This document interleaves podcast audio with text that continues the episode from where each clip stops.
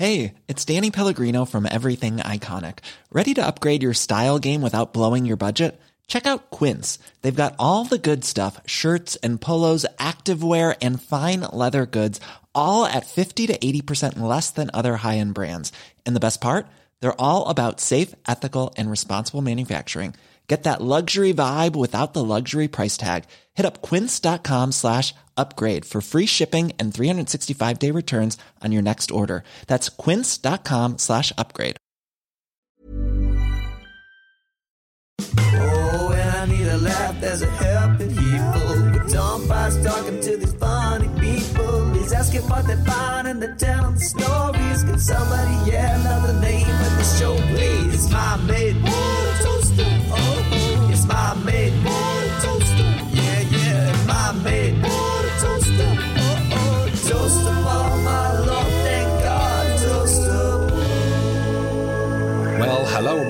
to episode, I think this is nine now. Wow.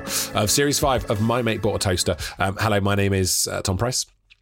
And uh, I don't know why I'm telling you my name. Um, so please welcome my first guest, My Cold. There it is. Uh, luckily, at the time of recording, uh, this following episode, I didn't have the cold, so don't worry, you're not going to listen to me honking away. It's a very difficult time to have a cold right now. Nobody cares. Um, so, in fact, they're actively repulsed by you if you go anywhere near them with a cold. Um, so, yeah, enjoy the episode. Thanks for listening. Uh, George Egg, fabulous, fabulous stand up comedian. And now, well, we'll talk about it loads. He now does these fantastic snack hacker videos and he's a crazy performance chef, I guess you'd call him. Um, he's a really interesting guy and a lovely, funny man to boot. So, uh, George Egg to come. As usual, if you get a second or a chance afterwards, please uh, go and give us a rate and review and all that business because it does always, always help uh, attract new people to the podcast. We have got two more episodes still to come this series. We've got Danny Robins off of Uncanny, fantastic podcast. He's coming up next week. Uh, and then we're going to finish this series with Angela Barnes. Um, and that's the plan for My Mate Bought Toaster, Series 5. Thanks for listening. Here's George Egg. Hello, welcome. This is My Mate Bought a Toaster, but you already knew that. My name's Tom Price. Hopefully, you already knew that. Fingers crossed. Uh, what you probably don't know, actually, you probably do because you've looked at the artwork. My guest today is the very brilliant uh, comedian, um, food, sort of food comedian, Instagram hybrid broadcasts thing. George Egg, have I summed up your career beautifully there, or what? You have uh, my career is impossible to sum up because I can't. I've always managed to sort of fall between categories. I think, which is advantageous and disadvantageous. But um, Yes. but yeah. So so that that kind of jumbled uh, summary is apt. Do you get that thing where the professionals in your lives, your the agents and so on, say to you, "But but what are you?" I mean, maybe less now because you do have a real laser-like focus on this food thing. But in the past, because you were a fantastic stand-up comic and you still are, I'm sure, but you were like a prop comic. Did Yeah. you ever get this kind of uh, agent saying, "What are you? Who are you?" Um, not really agents. I mean, I've I've, I've had very few agents because I'm a bit of a control freak, I think, and I've I've always been uh, happy doing my own thing, and and also felt like as soon as someone else is involved, it starts being steered in a in a different direction towards a category, you know. So sort of, oh, oh, so well, for example, the the content I'm making at the moment, the the little cooking videos online. Whenever I've talked Yeah. to anyone in the sort of TV world, it's been that they've, they've sort of got oh right okay they're, they're all going to be uh, you you know doing stuff with Greggs and McDonald's. And what I like about the self-created stuff is some of them are like that. Some of them are just a nostalgic recipe. Some of them are just a sort of comical thing and it can be whatever I want it to be. Um, Yes. so yes. so I, I seem to have avoided uh, that situation as much as possible by either Yes. not being successful enough to, to get on TV or or, or or sacking agents.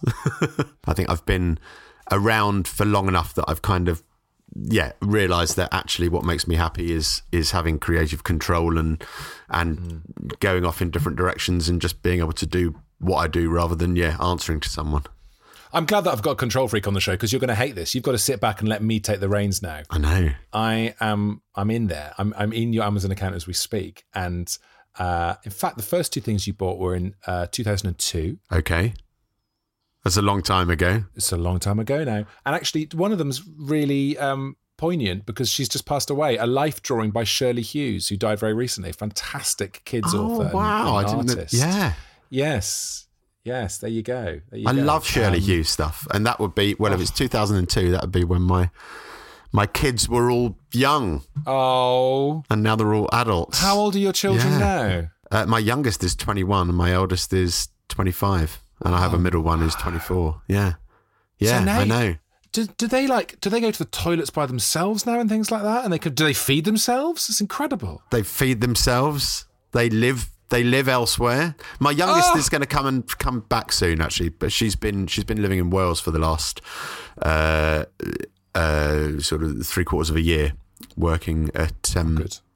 Hard. Do you know Hawarden Estate, the Gladstone Estate up in Flintshire? Yes. Yeah, yeah. She's Yes. been working there. Yeah, yeah, yeah. oh, lovely. Yeah, as a baker and a grower. But she's coming home. Wow. But um, but yeah, no, they're all very independent and doing their own things, things that I'm involved in. So my eldest, my son, is the the camera guy on uh, my Snack Hacker films, and um, Right. yeah, and he does all the he does the animation at the start, and he does all the all the artwork for my shows because he's a illustrator. So, I mean, there I was about to go off on a thing about, um, you know, do you miss your babies? And, and actually, all you were doing was breeding stuff. yeah, yeah, breeding co-creatives. it's great. It's perfect. That's fantastic. And your son is an artist, and here you are with Shirley Hughes. I know, isn't your kids twenty years ago. Oh, Do you know what's funny, Tom? When because when because I listened to you know some of the episodes and thought this is a great idea, and then I looked. I, obviously, I looked through my Amazon Yeah. history and thought "Oh, it's all boring like that. But immediately you got something that. Yeah, it's good. Mm, It's good. It's a good. I know other people have said it's a good idea. It's a really good idea. but yes, so so there you go. Shirley Hughes, illustrator and uh, son illustrator. Yeah. Do you, um, when you watch your kids become an illustrator, or, or um, with your, in the case of your daughter, going off to Flintshire and do these things, is there a sense that you have done anything anything to do with that, or are you just like? "Pfft, I don't know, because like for example, my little boy, he's nine. My eldest is nine, and he's amazing at football. I've done nothing to facilitate that, and it's the strangest feeling. It's it's paranormal to watch them be sentient, basically. Yeah, uh, I I agree. I mean, um, I I kind of thought one of them might go into performing in some way, and none of them have. They've all gone into creative pursuits, sort of artistic kind of uh, directions. My middle one is a, a fashion designer and. Uh, yeah, does teaches at a fashion school and she's really yeah she's really flying, but um, yeah, but they're all apart from uh, I suppose the the youngest too because she's doing something to do with food. That's kind of in a similar direction, but um, but yeah, no, it's it's lovely just watching them go off in their own directions, and I mean, there's got to be influence, I suppose. You know, buying Shirley Hughes books for you know they didn't it was it's, it's it, they didn't buy it, I bought it. So Yeah, take the credit. so there's the there's credit. definitely influence there, isn't there? But I mean, technically, your son should pay you back for that now because it's influenced his yeah, career. well, which I suppose he is by doing the filming for a very uh, very low fee. Ah, and, and, and early early George Egg posters done for nothing. So there you go. So I've definitely got Ah, my got my money's thing. worth. I was probably gigging with you at this point. It's funny to think of you. You know, you've got this Shirley Hughes book at home, and you're setting off to go and do your stand up because your your routine for years was was. Gosh, I can remember the bowling ball. That's the thing I remember most of all. But it was all, you know, you get your suitcase out. And, and how long were you doing that kind of physical comedy thing before the cooking explosion happened in your life? Uh, for over 20 years. Wow. So here's the interesting thing. Going back to kids, I um I was really uncreative when the kids were growing up. So I did. I mean, I had. I, I kind of created the the prop show in the late '90s, really, and it barely changed. I mean, you know, it, it, it evolved really gradually, and you know, a, a, a joke that became totally out of date just sort of you know drifted off and other new bits popped in. But i never consciously went right i'm gonna i'm gonna rewrite this. I'm gonna write new material. It just because because it was it was working and i was getting enough work and i think i was focusing my sort of creative uh, uh, energy on being a parent and doing building in the house and just kind of you know family stuff. Um, and if i look at uh, when I, I started actually becoming creative on stage again and doing the cooking stuff, that coincides exactly, well, kind of six years ago, six, seven years ago, when, uh, yeah, my youngest was sort of 15, 16, and, you know, and just reaching that point where it's suddenly going, well, actually, they're, uh, they don't need me in the same way. So I can I can start doing you know I suspect lots of writers and artists listening to the show will be currently throwing their children out of the house. yeah yeah okay. Get why, out! why did I start so late? Why didn't I? What was I doing? Why didn't I have kids when I was barely in my twenties? But it gives it, it gives truth to that, that saying, doesn't it? That nothing stifles uh, creativity more than the pram in the hall. There's that. I took, Evelyn Waugh, Right, someone I've heard that. said but that, yeah, that makes Yeah. makes total sense. Or, or not. I, in fact, I, I wouldn't agree. I wouldn't say it stifles creativity. It just redirects it. So I think Yes, because I think I was, you know, I was really creative. I, I I think I was a good parent and I am a good parent. But I think and you know and did a lot of like I said about building. You know, did we got a house and literally remodeled it from the top Mm. floor down. You know, every room has been changed, walls have been moved, and and and you know, most. I mean, this the room I'm in now. This is my my one of my daughter's bedrooms, and and like that wall there, that was all that was all knocked down. It was it's a loft room, and I, you know, Yeah. Anyway, but yeah, I so love it. so I wasn't not being creative. I love the pod, the podcast veering into grand designs territory. There, I'm suddenly feeling all Well, Kevin maybe that would be my next. Uh, Yeah, that's the next thing to do. Find us on Twitter and Instagram. At ToasterPod is the name we're trying to jam. It's simple like a Sonic filled with cheese and ham. At ToasterPod, at ToasterPod, at ToasterPod, I swear it's not a scam. I think 10th of November 2003, uh, you bought the Nightclub Years 1964, a live audio CD of Woody Allen. oh, his stand-up's just. No. I mean, I know he's sort of, you know, controversial now and everything, but um, Mm, but regardless of that, you know, if you can separate the artist from the uh, or the art from the the person or whatever, um, yeah, I mean, his stand-up's just phenomenal and so influential. And I don't, I haven't listened to a lot of stand-up.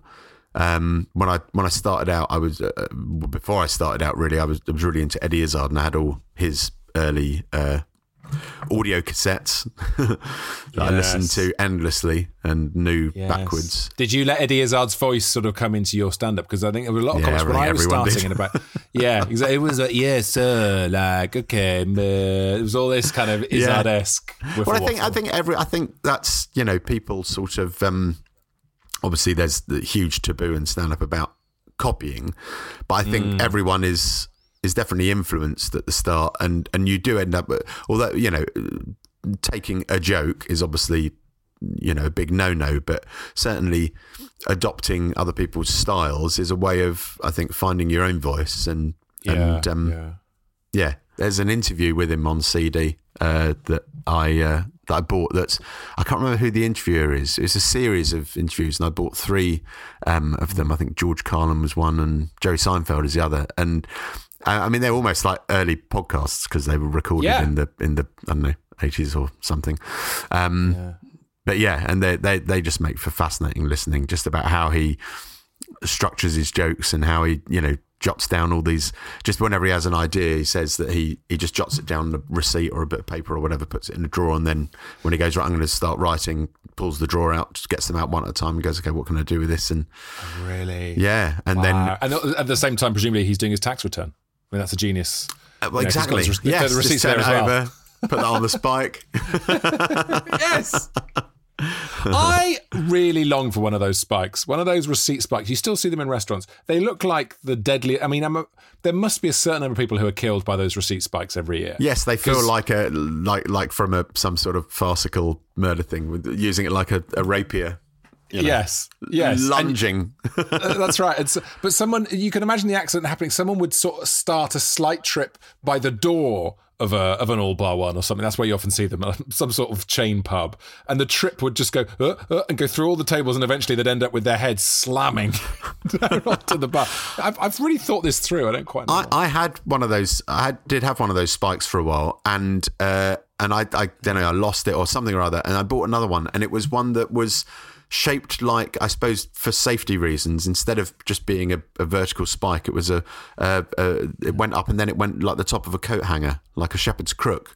So to put a receipt on, you had to kind of bend it round and down, and it was. Um, just really frustrating. The the, the ease of the, the, the boff spike is much better. well, also there's a certain anger in just going ah, just slamming it down. Yeah. Yeah. Yeah. Between the fingers. Yeah, yeah, yeah. Oh God, don't start with that. Imagine if it's like a magic trick. Uh, talking of which, that leads us nicely to the 2nd of December 2004, George Egg. How to Ride Your Unicycle. This is a paperback by Charlie Dancey or Dancy. Uh, Right. Tell us a bit about this. Is this you? Uh, well, it's me purchasing it for my daughter. So look, hey, this is this is really interesting because it's like I was saying about trying to push your children in a direction that you think they ought to be going in because it's what you do. So when I started out, I did. I, I was a street entertainer, and I did like a show with juggling and fire eating and all that kind of malarkey. And um, and I bought my my uh, middle child Zoe. Uh, she learned to ride a bike when she was three, which is pretty good to ride. You know, to ride a two wheel bike. Yes. And and so then we we bought her a unicycle, and she she learned how to ride how to ride that. And she was seven, and it was a tiny little unicycle, and she'd ride it up and down the road. So that's not bad, is it? But is, uh, that is uh, the, the, sort of natural progression of your sentence there. That everyone listening will go will have gone. What? Yes, so she learned how to ride a bike, and then obviously we bought her a unicycle. That's what you do next. well, I learned to ride a unicycle when I was a teenager. So well, come on, that's that's that's what you got to do. And then and then she'll be then she'll go in the same direction as me, and then she didn't at all. She ended up going to clothes. But can she still ride a uni- ride a unicycle? I don't know if it's something that goes away. I haven't tried riding one for dec- yeah, decades it must be.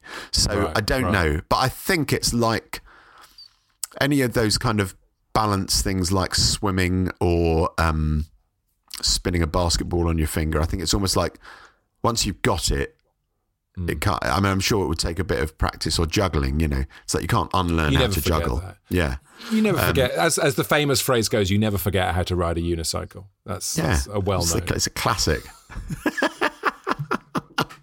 I've got it on uh, in cross stitch somewhere. No, no, I haven't. Yeah, yeah. um, but also, I imagine, are you in? Uh, where are you in this at this point? Are you in Brighton at this point? Uh, what year is this again? Two thousand and three or four? Yes. 2004. Uh, yes, so my daughter would have been seven. Yeah, yeah. I moved to Brighton when I was 19. Um, Okay. and uh, yeah, to go to. So I was brought up in South London, in Forest Right. Hill, and uh, Right. and I moved to Brighton for university, which is where I wet, uh, I, I wet, which is where I met uh, Mrs. Egg, doing the same Yes. degree as me, and then we um we settled here. Oh, and when did you um the, the sort of the street entertainer thing? Did that start in Brighton? Because it strikes me that Brighton's quite fertile ground for that kind of business. No, that started in London. So I, when I was um, at school doing my A levels, I had a Saturday job uh, in Covent Garden working at the uh, YHA Adventure Centre.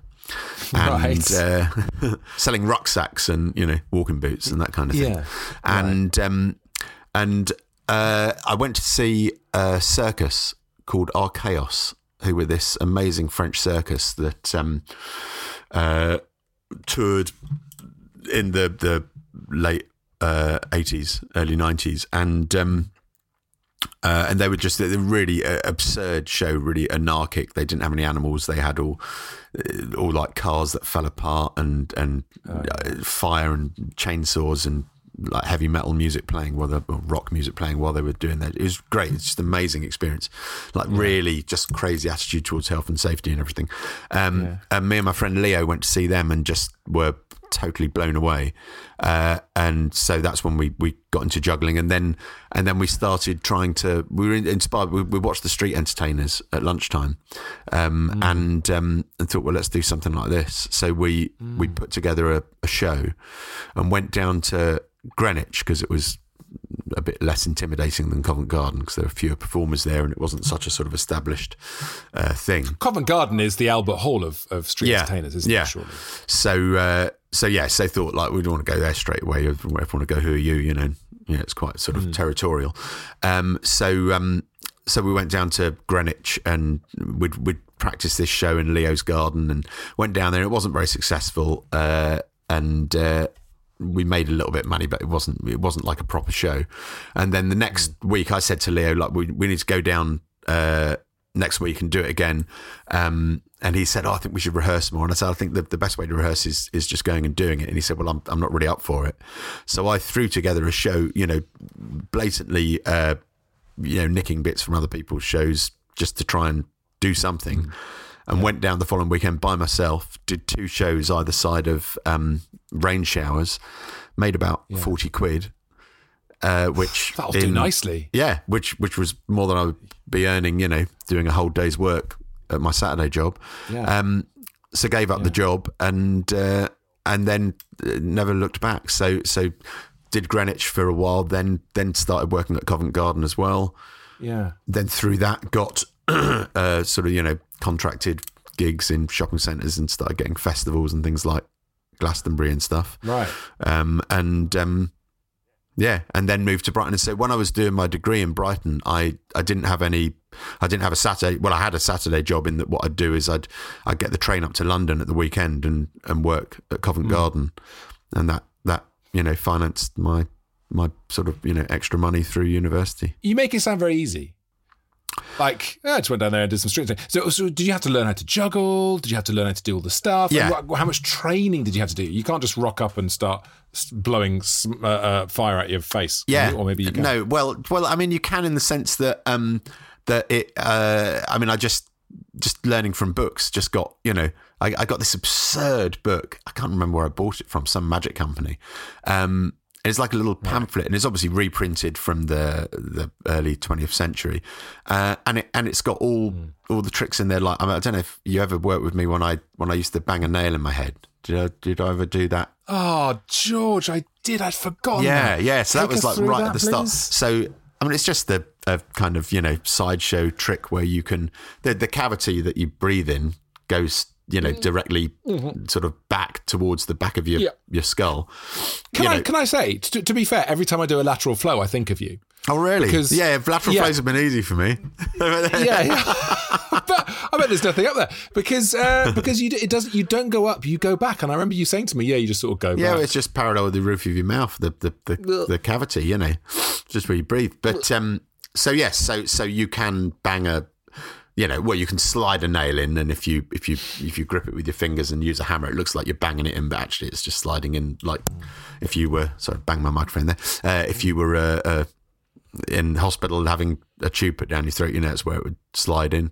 Uh, So, um, yeah, so so so I learned how to do that, and I learned how to do fire eating and and juggling. I, I, I just got I got a video from some some other sort of you know circus company place, and uh, yeah. yeah, just just me and Leo taught ourselves how to how to juggle, and then yeah, Yeah. and then then inspired by this circus through this this show together, and and then my my show when I started doing it myself, it was much more like a street entertainer show with all you know having one trick near the end and building up to it, and you know, and then doing the bottling Yes. speech and. Yes, they love a pad, don't they? They love a bit of padding. Oh, it's all padding. entertainers. Well, it's, that was re- that was what was really interesting. Is actually was going from doing uh, street entertaining to doing stand up, Right. Because it was the complete opposite. So, so the whole point of doing a street entertaining show is not really doing anything because you don't want to lose. You don't want people to walk away. Yes. You know, building up to doing something without do without you know letting people know you're going to do this big thing at the end, Mm-hmm. but not doing it until right at the end and just before you do it, then doing the kind of slight guilt trip speech, going, "This is what I do for a living." Then doing the big trick and then when you've all got them then they come forward and they put the money in your hat but yeah. but then doing so while i was doing street entertaining then then i, I started doing up the creek um, because Malcolm Hardee was really uh, uh, you know into more off the wall stuff yeah, he was out there, man. um, he was brilliant. yeah, and he really took me under his wing, and so I went and did an open spot there because there was another street entertainer called Brian who used to do up the creek, and he said, "Oh, you should go and do it," and it was quite local to me, so I went down and did an open spot there, and um, yeah, Malcolm gave me a gig, and then and then it was so I so I did up the creek when I was nineteen, which is Wow. So that was your first stand-up gig then when you were 19? yeah, thirty years ago. Later this year, I'll, be, I'll be forty nine this year. I know. So thirty years. That's that's not a bad. Uh, is it? Yeah, that's good, man. 30 years not out as well, still going strong. Stronger Yeah. and stronger every day, George Um, all right, good. Uh, look who we've got on. Ah, this is interesting. This is interesting. Uh, 5th of May 2006. Um, some interesting kind of tech stuff. Macromedia Flash MX 2004 for Dummies, Dreamweaver MX 2004 for Dummies. Is that for building websites? Is that what you're buying there? Yeah, yeah. I tried. I tried to. I, I, did an evening class, uh, evening like a course of evening classes in in Dreamweaver in building websites because I just I thought when was that 2007? Did you say?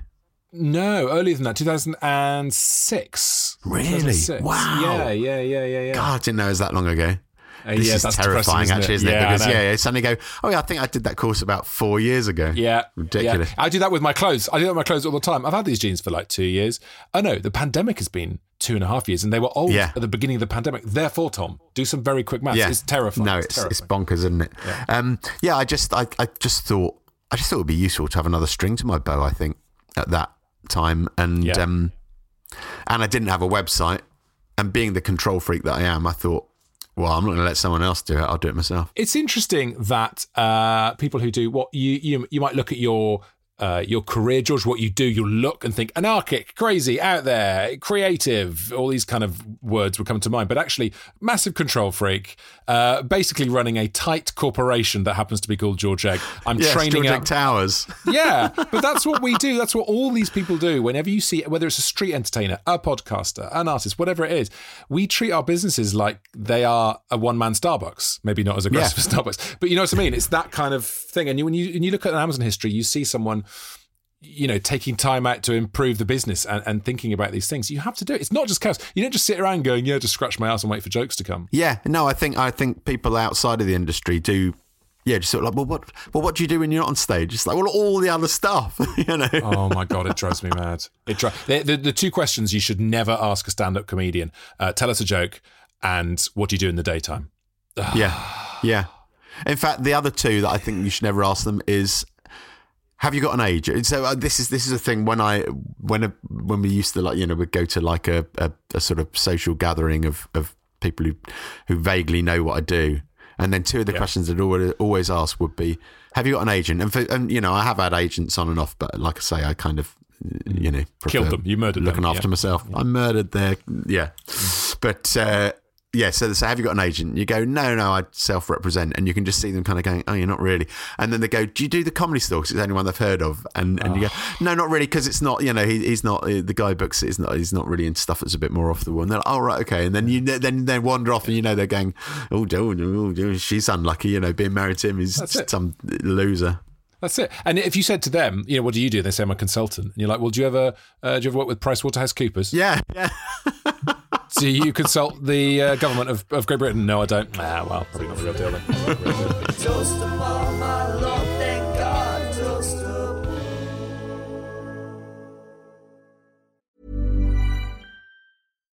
Millions of people have lost weight with personalized plans from Noom, like Evan, who can't stand salads and still lost 50 pounds. Salads, generally, for most people, are the easy button, right? For me, that wasn't an option.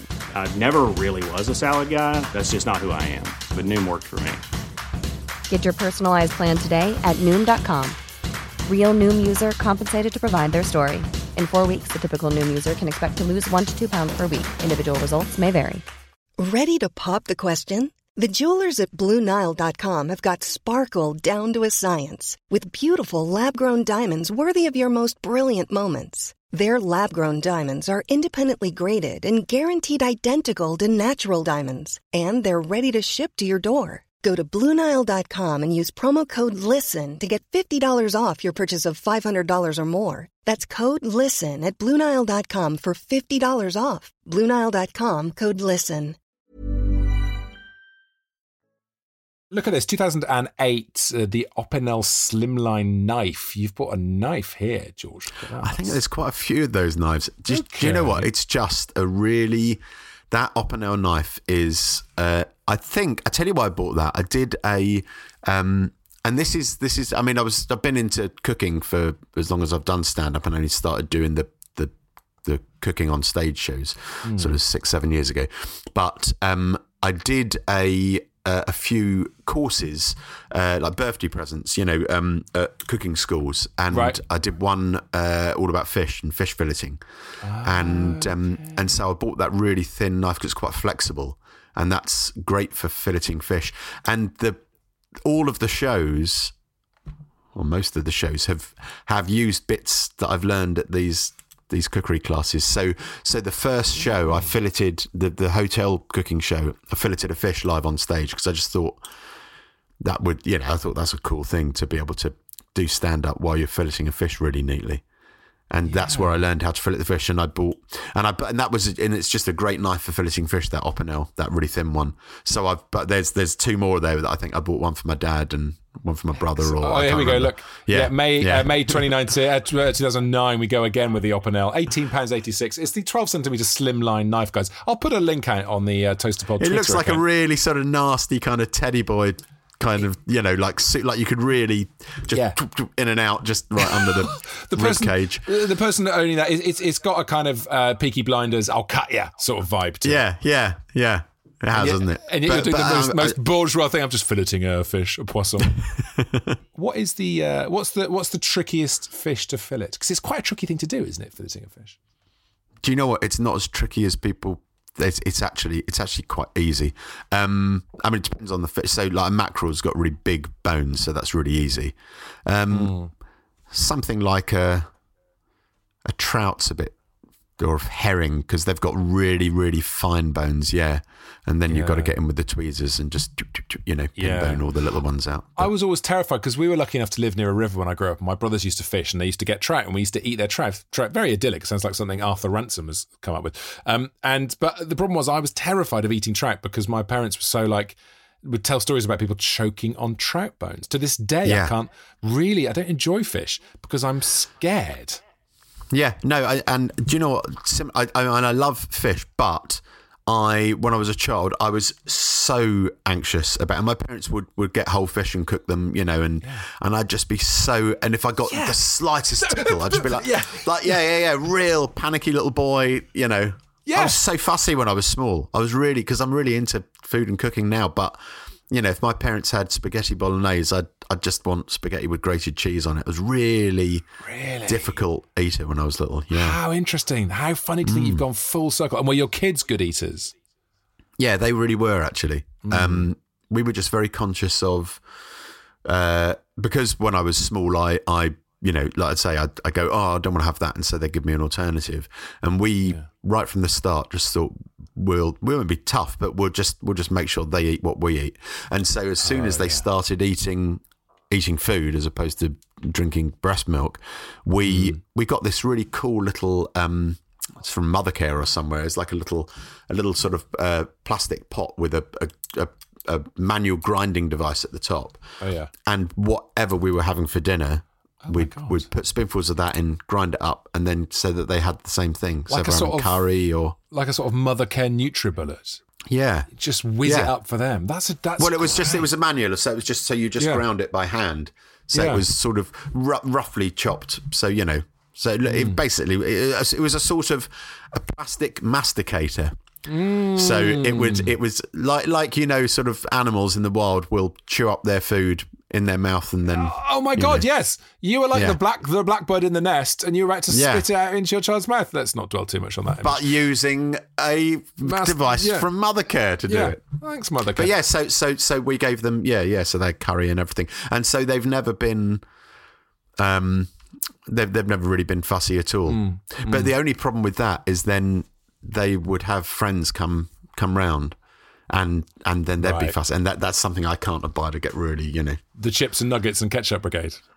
Yes, and just just like oh, and what's this? You know, it's a little bit of black pepper on there. Oh, I can't eat it, and just you know, Mm, You'd have a nightmare with my children, mate. Can I send? Maybe you should do that. You should start up uh, some sort of camp for kids who are crap at eating, and I'll send both my boys to Do you. you know? That'd I- be great. That was that was a, a, a thought I had when because I think when um before I started doing the the cooking shows, I had a real the the only time I've I've ever done a, a, a job.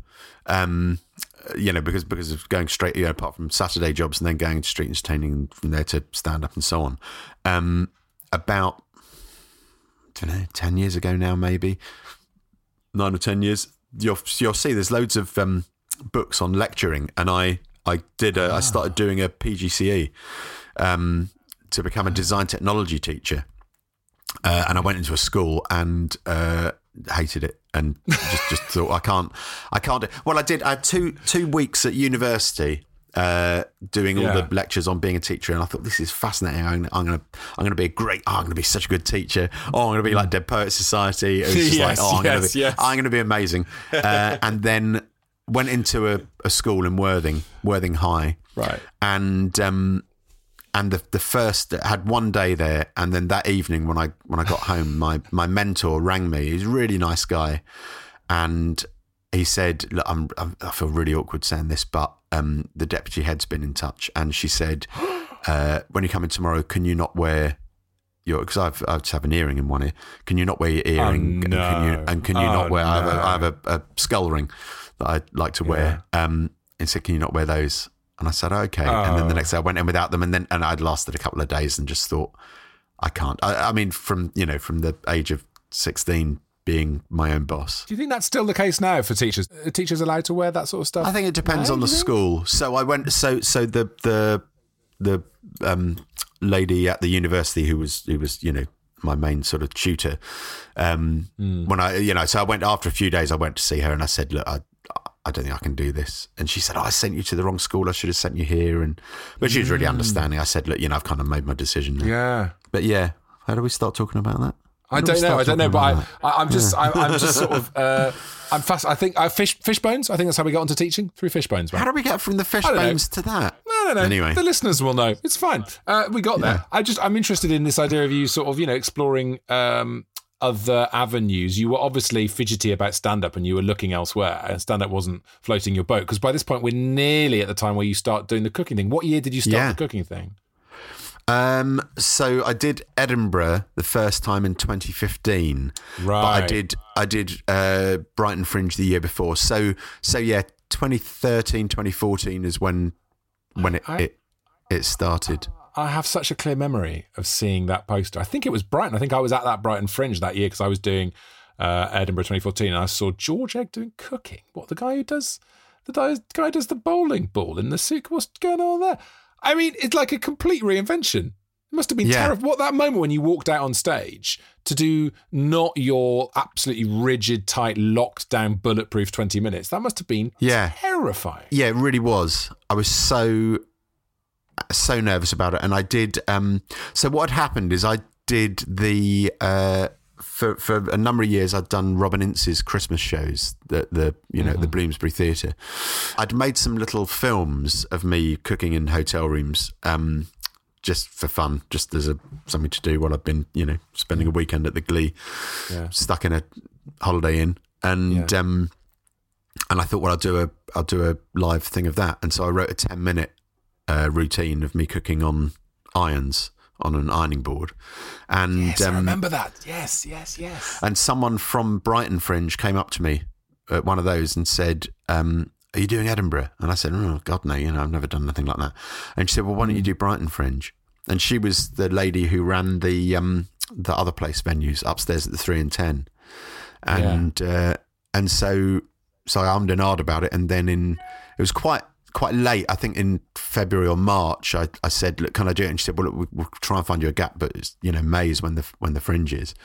Um, And she found me a gap, and it was the, it was that thing that that I'd heard uh, other comedians talk about of of you know you book in and you and you you self uh, enforce a deadline Yeah. and then you have to come up with the goods. And so I suddenly went right. I've got sort of you know nine weeks to Yes. to turn this into a, a one hour show, and so then just you know and had it's, to. um, it's And then it wonderful because together. you know you say you've got nine weeks. What I'm seeing here as I as I trawl through your Amazon purchase history, uh, the book of tapas uh, preserves the River Cottage Handbook number two, um, more and more food stuff that you're you're buying along the way. So it's coming out, and you can see it. This is 2011 now. So you're saying you had a nine week deadline. What you didn't realize was that this had been fermenting away inside you. Yeah. you were Oh, no, it stuck on the really had. Circuit.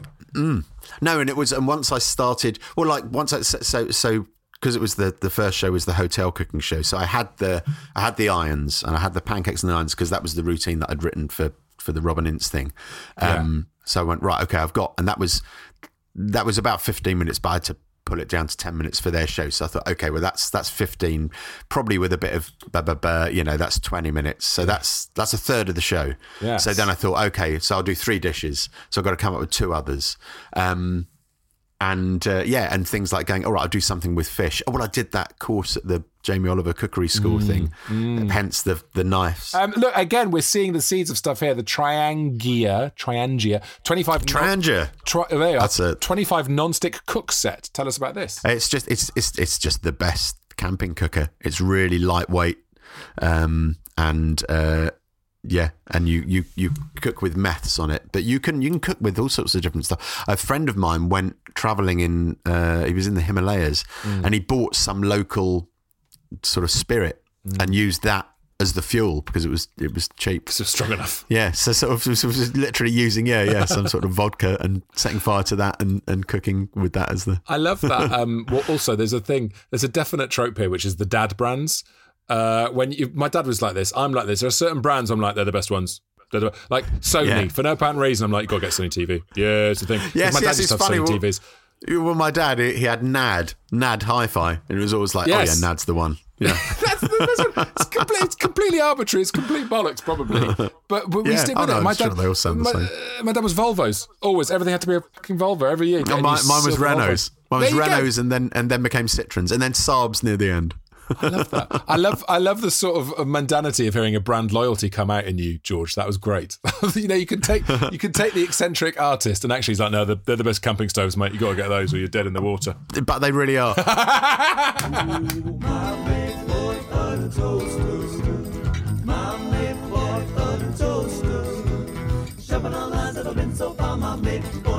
Stab can opener, 25th of January 2013. There you are, you're stabbing cans. That's um.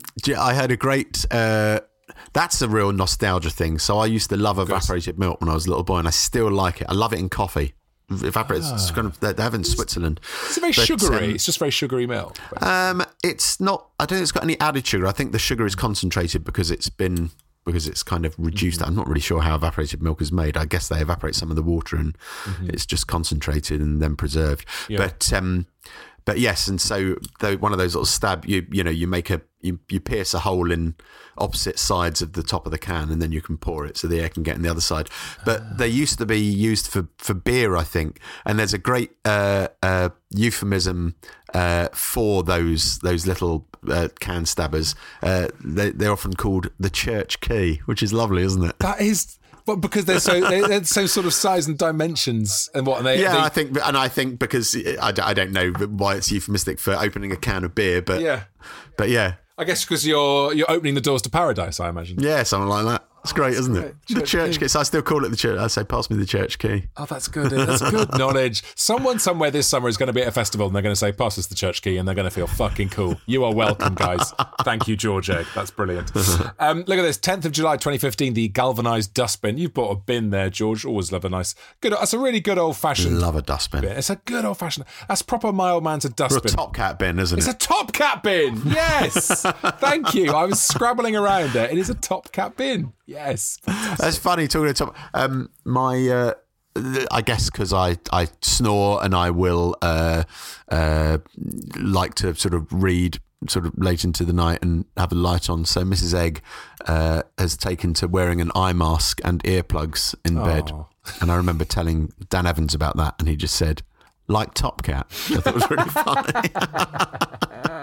Fantastic, fantastic. Uh, just and also with a beauti- beautifully filleted fish as well, like Top Cat. Exactly. You go. In fact, one of the lines in the first show, when I fillet, when I fillet the the uh, sea bass, I hold up the the skeleton and I go, "It's not bad. It's not quite Top Cat, but it's pretty good." yes. That's that's a line from the show. Fantastic. um, look, 20, 2017, uh, George, uh, we're really, you can see what's going on. Your whole life has become about this show now. Um, uh, Pitt Cue Co, the the cookbook, hog proper pork recipes from the snout to the squeak. Oh yeah. Um, you've also bought um, soft grip junior hacksaw. Is that to attack the pig with? Is that what's going on here? Uh, I think that was for tomatoes. It's a nice little one for doing. That was for doing tomatoes, slicing tomatoes in the show. So that was the for the DIY chef show. So it was all all cooking with with power tools and hand tools and that sort of thing. So yeah, so I think there'll be various various things in there Yeah. that would be bought for the show. There's a kind of steampunk slash hipster approach to this stuff. You can imagine your things that you do on stage Yeah. a week later appearing in restaurants in Hackney. Um, yeah. Oh, definitely. we've got the coal, the coal shovel, a six inch coal shovel. You're going to be serving up food on a coal shovel, aren't you? Uh, I think I was using it as a as a as a cooking device. So I was putting. In fact, I know for a fact because I do it in the shows. Still, when I do that show, uh, I, I put croutons in there or little cubes of bread, and then use a hot air gun to, to toast them to make croutons. Oh, lovely. Oh, lovely. Um, all right, George, we're running out of time. So, what I'm going to do, I'm going to come charging into the present and see what's going on in your life right now. Okay. That is the plan. Uh, we have just had arrived some uh, solid rectangle rubber seal strip. Oh, I love a rubber seal strip. Yes, please. That is for. So I'm I'm building a roof garden on. Uh, we have a garage next to the house, and I'm building a roof garden out there. Um, and I built some window boxes, and the the roof is slightly uneven. So to make them sit perfectly parallel, I bought some rubber strip to fix to the underside. Uh, of the window boxes to make them so that they sit perfectly level, but rubber will be nice and uh, a lot of friction, so they're not going to blow off in the wind. Oh, very that's what that's nice. for. Very good. Tremendous detail. Uh, 16 professional nail files. This for you, George? No, Okay. I bite my nails terribly. This is a habit that I've got. it's yes. a terrible habit, and also I'm really conscious of it now because I'm making these snack hacker videos, which I must tell everyone about the snack hacker videos. Uh, um, which has been my basically my latest creative thing during lockdown. That's that's taken over everything else really. But yes, in those there's close-ups of me doing things with my fingers, and sometimes I look at the rushes and go, "Sort it out, George. Stop you need to get a nails." hand model or you, I think is it bitumen, the stuff they use in uh, that's mouse poison. You paint it on your fingernails, and it's so disgusting. It doesn't actually kill you. Um, it's so disgusting you don't bite them. Well, the thing I've tried, I've tried the well, stop and grow. You know, the the, the stuff that tastes really revolting, but I just. I just managed to sort of acquire a taste for it. Really, mm. it's kind of go. It's a bit like Camp. It's a bit like Campari. You know? nice. if anything, it's making making me chew my nails even more. Oh god. Yeah. It's, that's the problem, isn't it? I'm a terrible nail nail chewer. They don't get very short, but I'm always hacking away at them. It drives my wife absolutely mad. and I do the bits down the stupidly like nibble the the, the you know the it- skin down the sides, and then it's terrible habit. Oh, is it a nervous thing? Are you a nervous? You're a highly strong man. You're not particularly. Are you? No, I'm not. I'm really quite relaxed. I've no hmm. idea. I don't know. Don't know why. And I've and I've really thought. You know, I've got to stop. And hmm. but and hmm. then suddenly it's, it's when I'm driving. Actually, it's the worst. Right. So you know, I'll do a, I'll do a, yeah, I'll drive to a gig and and suddenly you know be be pulling into the the car park and go, what have I done? And I've just torn them apart. Oh, you know what you should do? You know what you should do? It'll sort it out. Take up smoking. Yeah, maybe. It'll really occupy your fingers then. It'd be great. It's very good for you as well. So something to think about. Um, so the Snack Hacker vids, George, that leads us nicely onto a healthy plug at the end of this. Tell us about Snack Hacker. It's a fantastic idea. And a, a simple one. Why hasn't someone done this before? I don't know. So um, in lockdown, I was obviously unable to uh, perform on stage, and um, and just needed some sort of creative outlet, I suppose. So I started making little videos um, to put on my Instagram uh, of me interfering with existing snacks. So, like, I'd buy a Greggs pasty, I'd nibble the edge off, I'd put other ingredients inside, um, and uh, eat it and talk about it. And they're really short; they're like two minutes long each. Uh, I have guests, so I've had Yeah. sort of you know used my uh, connections to the comedy industry and had people like. Matt Lucas come up with their ideas, and uh, Tim Key did. Tim Key did a brilliant one. He um, uh, so he he said that he made a kebab risotto once, and he sent me a video of him describing how he made this kebab risotto, like waking up the next morning after having finding half a kebab from a sort of drunken night uh, the day before, uh, and using the kebab meat to make a risotto. And so I recreated his kebab risotto and uh, and put my own twist on it, put some tahini in it, and and uh, yeah, and anyway, it ended up being a, a really delicious dish. And um, so yeah, so started making these these little videos, putting them on Instagram in November 2020, Right. uh, and they just they just captured people's interest. The Lad Bible did some edits of them, and I went from four thousand followers to I've got over fifty five thousand now, and uh, with the Lad Bible edits, they've had over seven million views, and um, Yeah. The snack hacker thing's amazing, and also it points to what you've always done in your career. So you were a kind of circus guy, and you brought that to stand up, and then you did circus on stand up for years, and then you basically uh, took being a stand up and injected that into the world of food, and sort of you take things with you, and now you've got the, the sort of foodiness. And now you're taking that into social media, so it's the next step for you, isn't it? It's an exciting progression, right? Yeah, yeah, yeah, and it's and it's a bit of everything. So it's a bit of the the sort of uh, innovation of the uh, of the live show, you know, the live cooking shows, and and there's there's stand up in the videos as well, Mm. and then but there's also just real straight recipes Yes. too, and a lot of nostalgic stuff. Yes. um, you know. Uh, so it's yeah, it just feels like and and and uh, going back to we we're talking about being a control freak. Mm. It's it's my thing totally. So I can I can make each episode however I want. There's no one there saying Brilliant. no, no. They've all got to be about pasties or burgers or whatever. You know, Yeah, yeah, yeah, yeah. I can just do one that's that's just a, a, a snack that my dad made me when I was a little boy and get quite you know gushing about that. Yeah, it's lovely. It's a lovely thing. You're a lovely man, George Egg. Uh, as a control freak, I find this a bit difficult. I'm going to hand uh, Amazon. I'm going to hand control of your Amazon account back to you. This is always a sad moment for me. I'm log- Okay. I'm logging out and I'm leaving. Yeah, but I've enjoyed walking Oh. around. It's been wonderful in there. I've really enjoyed this. Thanks, mate. I know everyone says it, but it's such a good idea. it really is, though.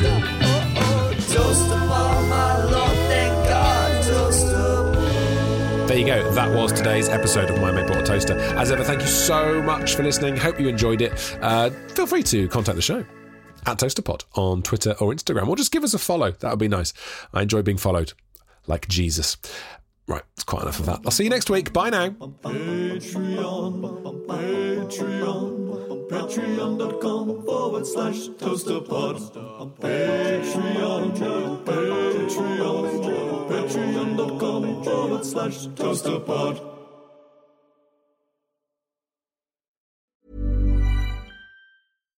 Hi, I'm Daniel, founder of Pretty Litter. Cats and cat owners deserve better than any old fashioned litter. That's why I teamed up with scientists and veterinarians to create Pretty Litter. Its innovative crystal formula has superior odor control and weighs up to 80% less than clay litter. Pretty Litter even monitors health by changing colors to help detect early signs of potential illness. It's the world's smartest kitty litter. Go to prettylitter.com and use code ACAST for 20% off your first order and a free cat toy. Terms and conditions apply. See site for details.